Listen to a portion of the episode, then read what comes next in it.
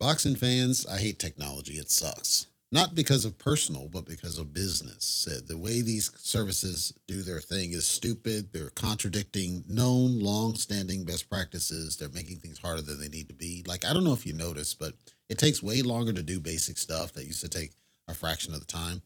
I've been battling this for three hours now this morning to get the new site for combattalkradio.net up and running. And while it's mostly running, you'll have to make sure you add the www in front of it. So www.combattalkradio.net if you want to check it out. It's a work in progress. We're trying to get the base to work where you do not have to type in the www. But for now, you do have to type in the www. The reason that's annoying is that all of our various podcast deals tell you that you do not need to add the www in front. And so now we have a bit of a gap until this gets resolved and hopefully gets resolved in a couple days with some, and it's just a matter of time for things to synchronize. Anyway, let's go ahead and get into our uh, boxing that we've got up front. I want to cover a little, I don't want to call it news, but there's a report out there about boxing. I talked about how Showtime is quitting the boxing business after killing it on the way out, on the way out. And then HBO quit the business a while ago. And then ESPN's still doing it with Top Rank. After the Showtime departure, people started speculating about what was going to happen to PBC. That's Premier Boxing Champions, run by Mr. Al Haymon, partially funded by Mr. Floyd Mayweather. Some rumors came around that allegedly, again, there's no evidence of this, but allegedly PBC was shopping around with various forums. One of those forums was going to be Amazon, and I I don't support that at all because I'm not. I'm sorry. As much as I love boxing, I will not be doing uh, Amazon Prime to watch boxing on that stream. I will not do it. It needs to be television. It is what it is. Find a television network and do it, or do your own shit on YouTube. Like uh, what was it? Uh, uh, Pro Pro Box. Pro Box did theirs. Uh, the one that Cr- Crawford ripped off, I forget the name of it. They did theirs on YouTube. So that's what I think PBC should do. If you're gonna do stream, do your own shit. Do a white label.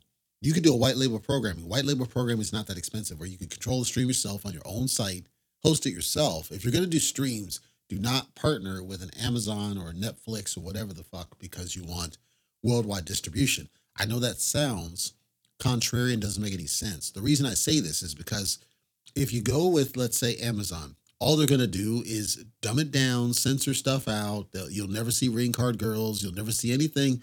It'll be a fra- it'll be a pale shadow what it's what it was. Just like Peacock and the WWE. The other one was the Zone.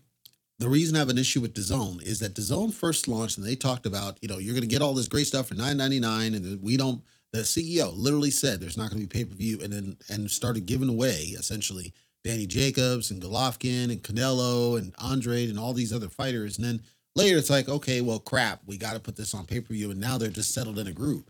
I don't mind if it's pay-per-view instead of the monthly.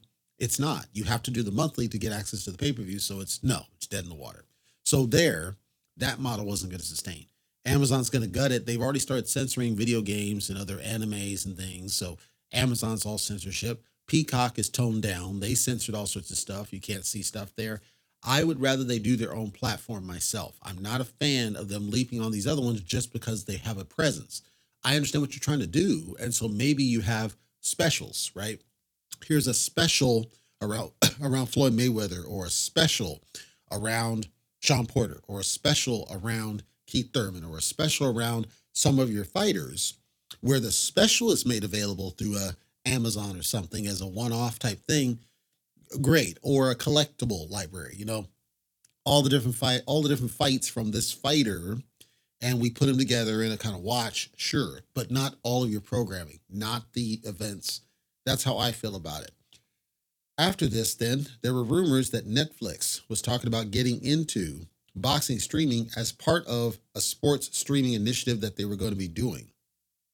And allegedly, PBC was looking into them as well as an outlet. I damn sure hope they don't do that after what they did to Dave Chappelle and others. I don't want to see that personally because I, again, Netflix has no problem ripping people off, number one. And number two, you're forcing somebody into a subscription, and we know they're going to do the pay per view, you know, 60 bucks, $70, $80 anyway.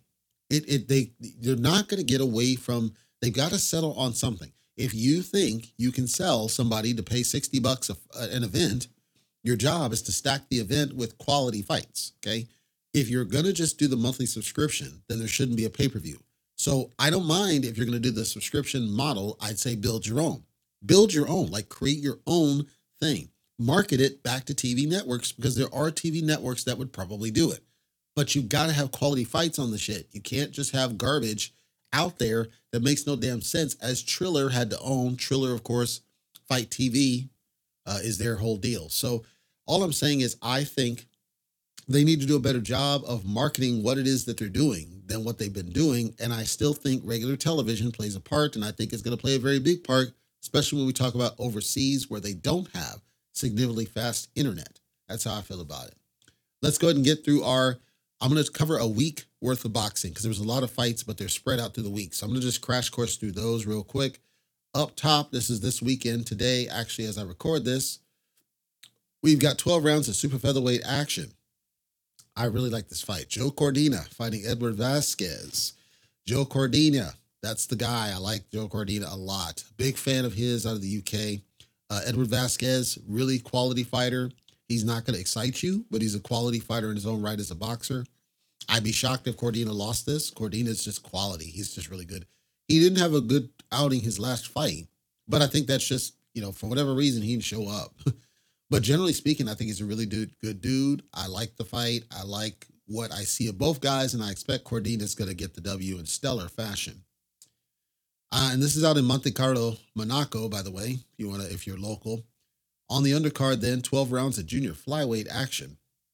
Uh, Sivenathi Nontshinga versus Adrian Curiel Dominguez. I don't, I'm not familiar with either guy. I've heard Nontshinga's name, but I'm not, I've not watched him fight heavily. He's reasonably newer. He's only been in the game, I want to say six years, some odd. Uh, reasonably newer, uh, pretty explosive fighter, although he has flaws, and his flaws were exposed like two fights ago, one fight ago, or something. His flaws were exposed, but it may have been a one off where he just didn't prepare. All I know is that what I saw is he's got some holes in the game. I don't think Dominguez is going to be able to exploit those. It's it's possible, but I doubt it. I think Dominguez is he's a young guy, uh, but Dominguez is he's nowhere near Nontshinga in in skill level, in my perception. I think Nontshinga easily uh, deals with him. Uh, most online think that Nontshinga is going to get a decision and not get a knockout. I would not be surprised if Nontshinga stops uh, Dominguez, as in gets the ref to stop the fight on this one. And that's not dinging on Dominguez because he is a decent fighter, but he's not. It's levels. I think it's levels to this one. Uh, then we're gonna on the zone. By the way, this event on the on the card, twelve rounds of super welterweight action. Uh, Suleimani and Isaias Lucero I covered uh a while back. I like him a lot. Lucero, I've heard of, have not seen heavy of.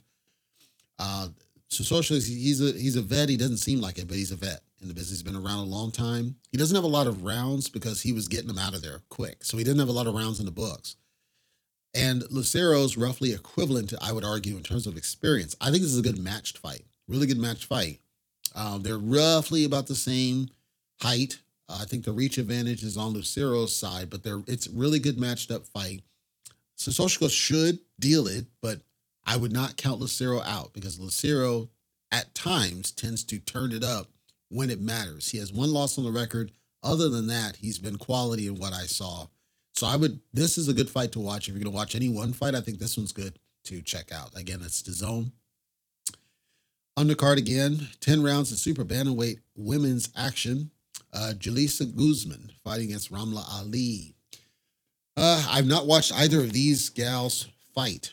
Uh, they're uh, one, well, Guzman. Guzman's younger. She's uh, given averages of women's women's fighters. She's on the younger side, which surprised me because she's been in the game quite a bit. She's got in, I want to say, eight years, eight years ago, and doesn't have a lot of rounds in the books. Uh, she's been pretty quality so far. So she, yeah, she started at a really young age, and she's been quality so far. Uh, Ali is slightly on the older side. I wouldn't say greatly older.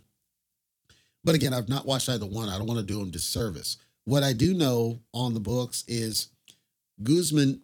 Guzman strikes me as I, I don't want to say unstoppable because that's terribly wrong because she's been beaten twice, and I think one of them was actually, or no, there's a, a, a draws uh, that I was thinking of, but she has two losses by decision. So it's not unstoppable. It is when she gets in there motivated, then she looks like a beater. But when she gets in there and it's like, okay, I don't really want to be here, then it's like she just takes an L. And I don't know if that's I don't know if that's training. I don't know if that was her age. I don't know what causes that. I, I can't say. And again, Ali, I've not watched. She's out of the UK, I believe. I've not watched any of her fights. So I don't want to do either one disservice. If I had to lean, I'm going to lean towards Ali for an upset win, if only for one reason, which is again, it seems like Guzman takes her eyes off the prize at times. And I don't know what causes it. So I w- it wouldn't surprise me, I guess, to see Ali uh, pull out a W um, in a shocking fashion. Now we're going to switch over to Lake Tahoe on the U.S. ESPN Plus in the U.S. Sky Sports in the U.K. 10 rounds at heavyweight action. So if you're a fan of the big guys, you want to definitely check this one out. Return to Efe Ajagba fighting Joseph Goodall. I know there's a lot of fans of Joseph Goodall. Uh, he's one of those fan friendly kind of guys in the ring. He took a pretty bad loss his last outing. Uh, so that that him back a bit. He's not coming back in. I think he had a quite a bit of a layoff too. And then Ajagba, he's been somewhat active, but not as active as we might have wanted. He just got a DQ win in his last fight. Uh, the, you know, I think that person quit. That's my opinion on it. But I, you know, Ajagba, I don't know what it is about him, man. It's like watching him go up and just get completely dominated. and I believe that was Dubois, but seeing him just get completely dominated. And then otherwise, he's been able to just decimate everybody else that's been in his path. He's an odd one it, it seems like he gets affected by frustration at times. And if anything would lean towards Goodall's favor, it's that. If you can frustrate Ajagba, he starts making stupid mistakes. And Goodall is quality enough. I think he could do that. I think he could pull out an upset win. Do I think that happens? It's it's certainly possible. I'm not going to say it won't. It's it's a probability. On the books, on the books, Ajagba should get the W, if only because Ajagba, from a from a skill perspective, I would argue is more highly skilled, but he he loses focus. He mentally isn't always there. And some guys are able to just frustrate him into making mistakes, which would lean towards Goodall because if anybody could, it's him. And then if Goodall catches Ajagba with something, it might be lights out. I don't expect a knockout. I'm saying that I can easily see where Goodall might pull out a W. It would not surprise me. Undercard of that event, 10 rounds of super featherweight action. We got Henry LeBron fighting William Foster III. I'm not familiar directly with either guy. Both are undefeated. Both are southpaws. Uh, Foster has a height advantage. They're roughly same reach. Uh, Foster's coming off a stoppage win. You know, I this one was interesting because they're very evenly matched otherwise, you know, both being southpaws. The height is really the only differentiator. But in terms of number of fights, they're roughly even. In terms of rounds in the books, roughly even. They debuted really close together. This is matched really well. I think it's worth watching. I think it's going to be an action-packed fight, is my guess. They're not knockout artists, but I think both of them have something to prove, is my guess. So if you like the the smaller guys, so again, it's super featherweight. So if you like the smaller guys and the action they usually bring, you definitely want to check out LeBron versus Foster the Third. Again, ESPN Plus uh, in the US or Sky Sports in the UK or Lake Tahoe if you're out there uh, locally. Undercard of that same 10 rounds of lightweight action, returning Ray Muratalla versus Diego Torres. Muratalla, of course, I said I'm a big fan of his. He just came off of a beautiful stoppage win. He's been on a major streak. Uh, I've been I've been really proud of him he's come into his he's come into his groove. He's a he's a quality quality guy. If you've never watched him fight, you need to watch this dude because he is quality. And he's going up against a true threat. This is a really good matched fight. Torres, same age, same height, roughly same reach, both orthodox, same number of wins in the books, roughly the same total number of fights. Debuted close around the same. Torres has slightly less rounds in the books, but Otherwise, this is matched really well. This is a good test for both guys. If you like to see the lightweights again with the small guys, if you like to see lightweight action and who's going to go on to that next level in the lightweight division as Devin Haney leaves it, you definitely want to check this out because as uh, Muratalla, I'm telling you, he is people are overlooking this dude. I don't, I don't, you know, I know that the big guys usually get the favoritism, but you got to check out him and see him. Just watch him in action. He's quality this one's hard to pick him because Muratalla should win, but that's bias, right? I might be biased on what I know of him, what I've seen of him. And most online are split. They think that Muratalla might get a W, but Torres is in the game. I agree with that sentiment. I think Torres is in the game.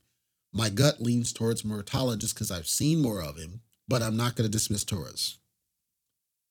Then we're going to switch over to Miami, Casino Miami Jai uh, this is on FITE TV, so it's only online basically, I believe. 10 rounds of heavyweight action. Trevor Bryan finally returns. He's fighting Cassius Chaney. I am, you know, I'm aware of Bryan, of course. He had a rough time. He got knocked out cold in his most recent outing. And the joke on the joke on this. So Chaney, right? They are Chaney's a young guy. He's a really young guy. He's tall, he's rangy, he's he's he's what you would have expected of a heavyweight. He's he is this. He lost a, a close decision his most recent fight. On on the numbers, they're roughly equivalent rounds in the books, number of wins, like they're matched really well. They're both coming off losses, trying to rebuild. So on the numbers, they're roughly equivalent. But the joke was Chaney, because of what he's uh, increasingly looking like, people think he looks older than he really is. He's a young guy.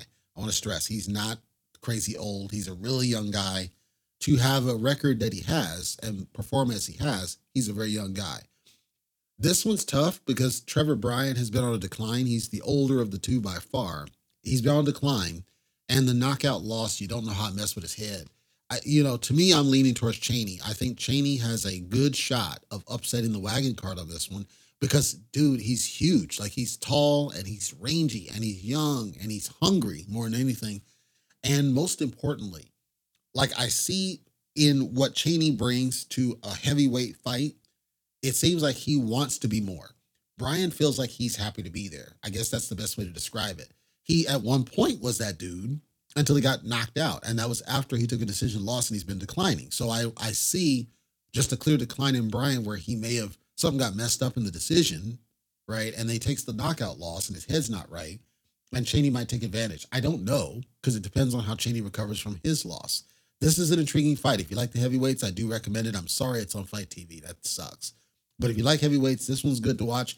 I, again, a knockout is probable on this one. I don't think it's gonna be action packed. I think it's gonna be boring in spots because of both guys being so dang hulky huge. But I think it's worth watching if you can get a chance to check it out.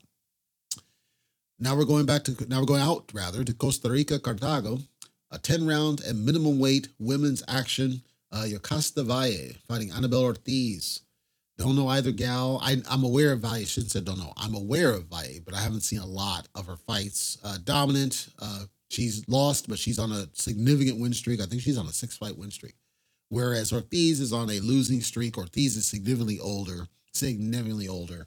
Uh, Valle's got my vote on this one. I think it's going to be, I think fists will fly, but I think it's ultimately going to be a boring decision for Valle. That's my guess on that one.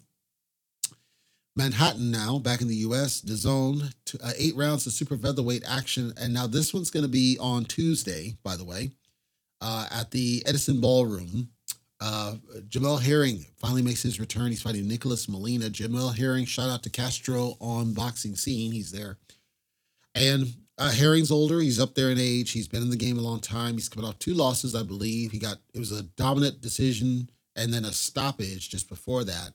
And people have questioned whether he was going to hang it up. And I think there was chatter at a point he was going to do it. And then he decided he was going to keep on going. And I think he even said he wanted to win a world title before he hung it up. Listen, I, am listen. Herring's a good dude. He he interacts with fans. He's a down to earth guy. He never let the fame get to him or any of that kind of stuff. He's always been just there and listening to the voices of the fans. And you know, he lost he lost a good dude um, in Stafford, and and so I'm not I'm not going to bang on Herring at all. He's a great dude. I'm saying that Molina is a problem for him. Molina is a problem for Herring for two reasons: age, most notably, certainly but also Herring uh, Molina, Herring Molina, Molina is a crafty fighter. He's a it's kind of like Sandor Martin. He's a crafty guy, which I think will play in if Herring cannot show up and deal with him. As in, you you're gonna need to convince the judges every damn round that you are that dude. Especially coming off the two losses, I think there's gonna be bias against you and your performance and the perception of the age playing in and how that biases their scoring against you. I think Herring's going to be winning rounds if for no other reason than just speed. And so my message, if Castro overhears this, my message to you, my man, you need just like I said to O'Shaquie Foster, you need to put a stamp on every damn round with this guy. Put a stamp on every round. And you might find him hard to find. Like you might find that he's really hard to find and it's really hard to catch his ass because he is crafty as hell from what I saw. So I'm cheering for you, dude. I, am really cheering for you because you're a good man. But my my if you're listening, put a stamp on every round, figure out how to find him, figure out how to find him because I think you're gonna be having some, he's gonna be elusive and it's gonna be showing to the judges that he dominated you, even if he really didn't, because he doesn't have a lot of power. It just seems like he's crafty, like he knows how to influence judge decisions. So this was an interesting one. Um, and it's the zone. So if you do get a chance to check that on Tuesday, that one's going to be intriguing. And hopefully, hopefully, you know, Jamel can pull that out there.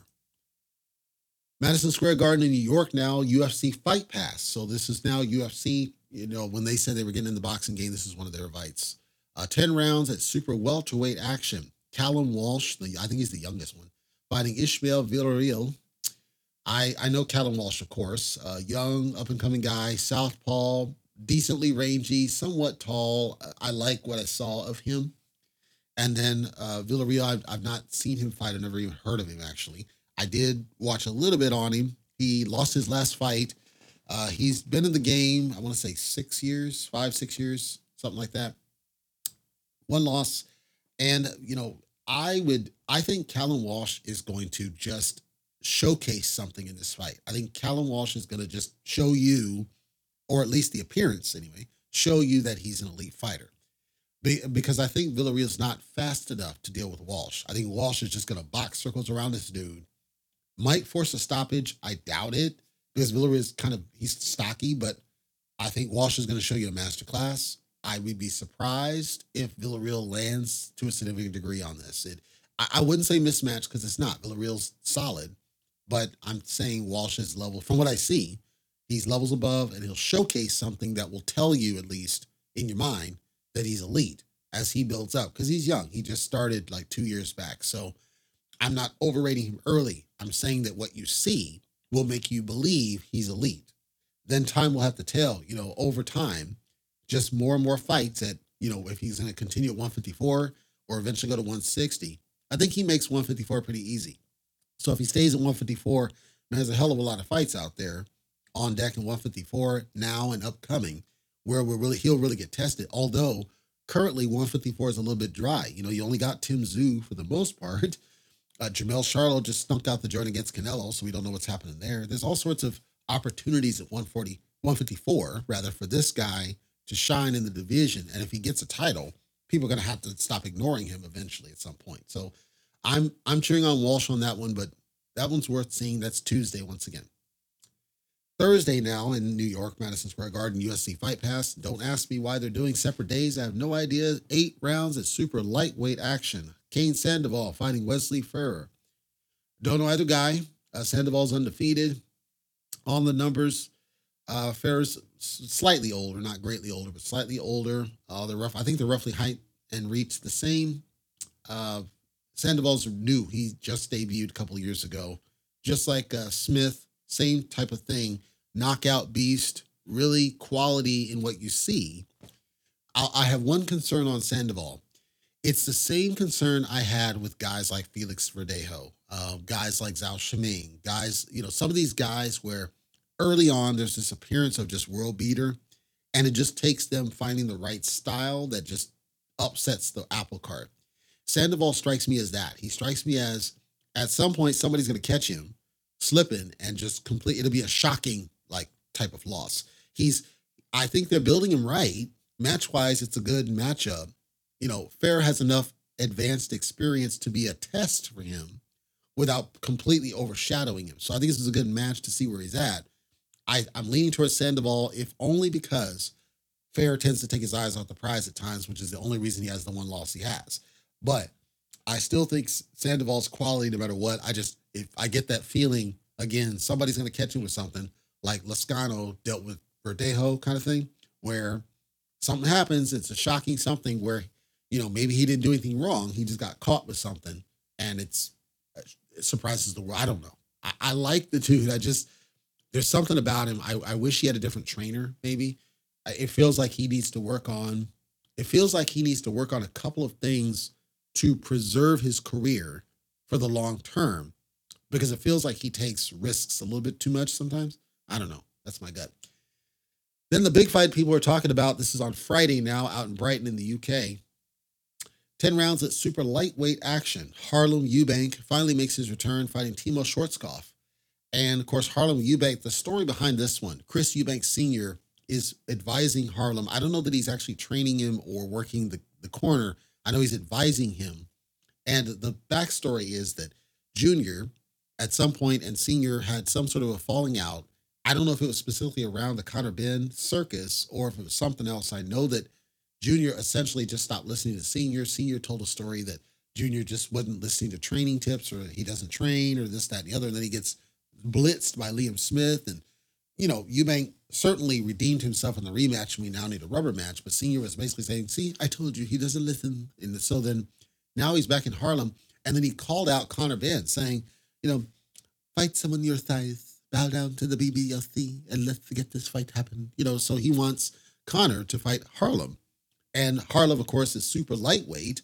So, so okay, let's let's see what we got here. You you want you want your 140 pound uh cousin, I think he's a nephew, 140 pound guy to fight in this case 154 Conor Benn. Conor Benn said he can make 147. I don't know how much longer he can make 147. Let's be honest here. And I don't know that Harlem Eubank, because Harlem Eubank's not terrible. He's absolutely not a terrible fighter. He's a decent boxer. Absolutely got a stoppage his last fight in the whole nine, but he's not junior. Harlem Eubank's not junior. Harlem Eubank is he's got flaws. He certainly has flaws. People think Schwarzkopf could upset the card on this one. Schwarzkopf's coming off a loss. Schwarzkopf has somewhat more experience, but the thing with Schwarzkopf, Schwarzkopf's durable.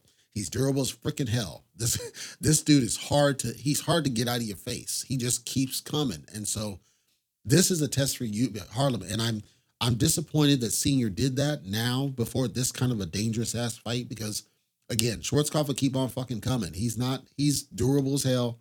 It's a good test. I just wish they hadn't called out Conor and kept him focused on the guy in front of him because that's to tell us a lot. And I think what's happening is people online are judging based off Schwarzkopf's losses. Schwarzkopf's losses have all been decisions. He has never been knocked down. I don't know that he's been dropped, but he's never been knocked out. It's always decisions because you, you know, people that are out levels, they're outboxing him. They're just better than him as a boxer. That does not tr- tank on him as a fighter. And that's the key that I think people are ignoring. The guy's a quality fighter. It is entirely possible, probable, absolutely, certainly could be the case that Harlem Eubank puts on a masterclass against this guy. And I hope he does because I think he's a good dude. I'm saying that I wish that they had not distracted with Conor Benn just before this kind of a fight because I think Harlem's going to need to keep his eye on this guy all night tail long to make sure you're getting a not just a win, but again, you got to convince the judges that you won. It's not just that you were better, you got to convince the judges that you truly were. That's what I got on boxing. We're going to check back in probably next weekend with all the different weeks uh, fights that happen. I'm certainly curious with uh, Mr. Walsh here uh, and see how he performs, see what's going to be the future of the 154 division. And again, Castro, if you hear me, man, put a stamp on Molina, dude, because I'm I got a gut instinct that this dude is like Sandor Martin for you. And he might be a terrible style matchup where he just makes you look terrible, and they're gonna give it to the the judge is gonna give it to this dude, if for no other reason than his age and his speed. So stamp it, put a stamp it, show him who you are. Show him who you are. Not who you were, who you are. Thank you.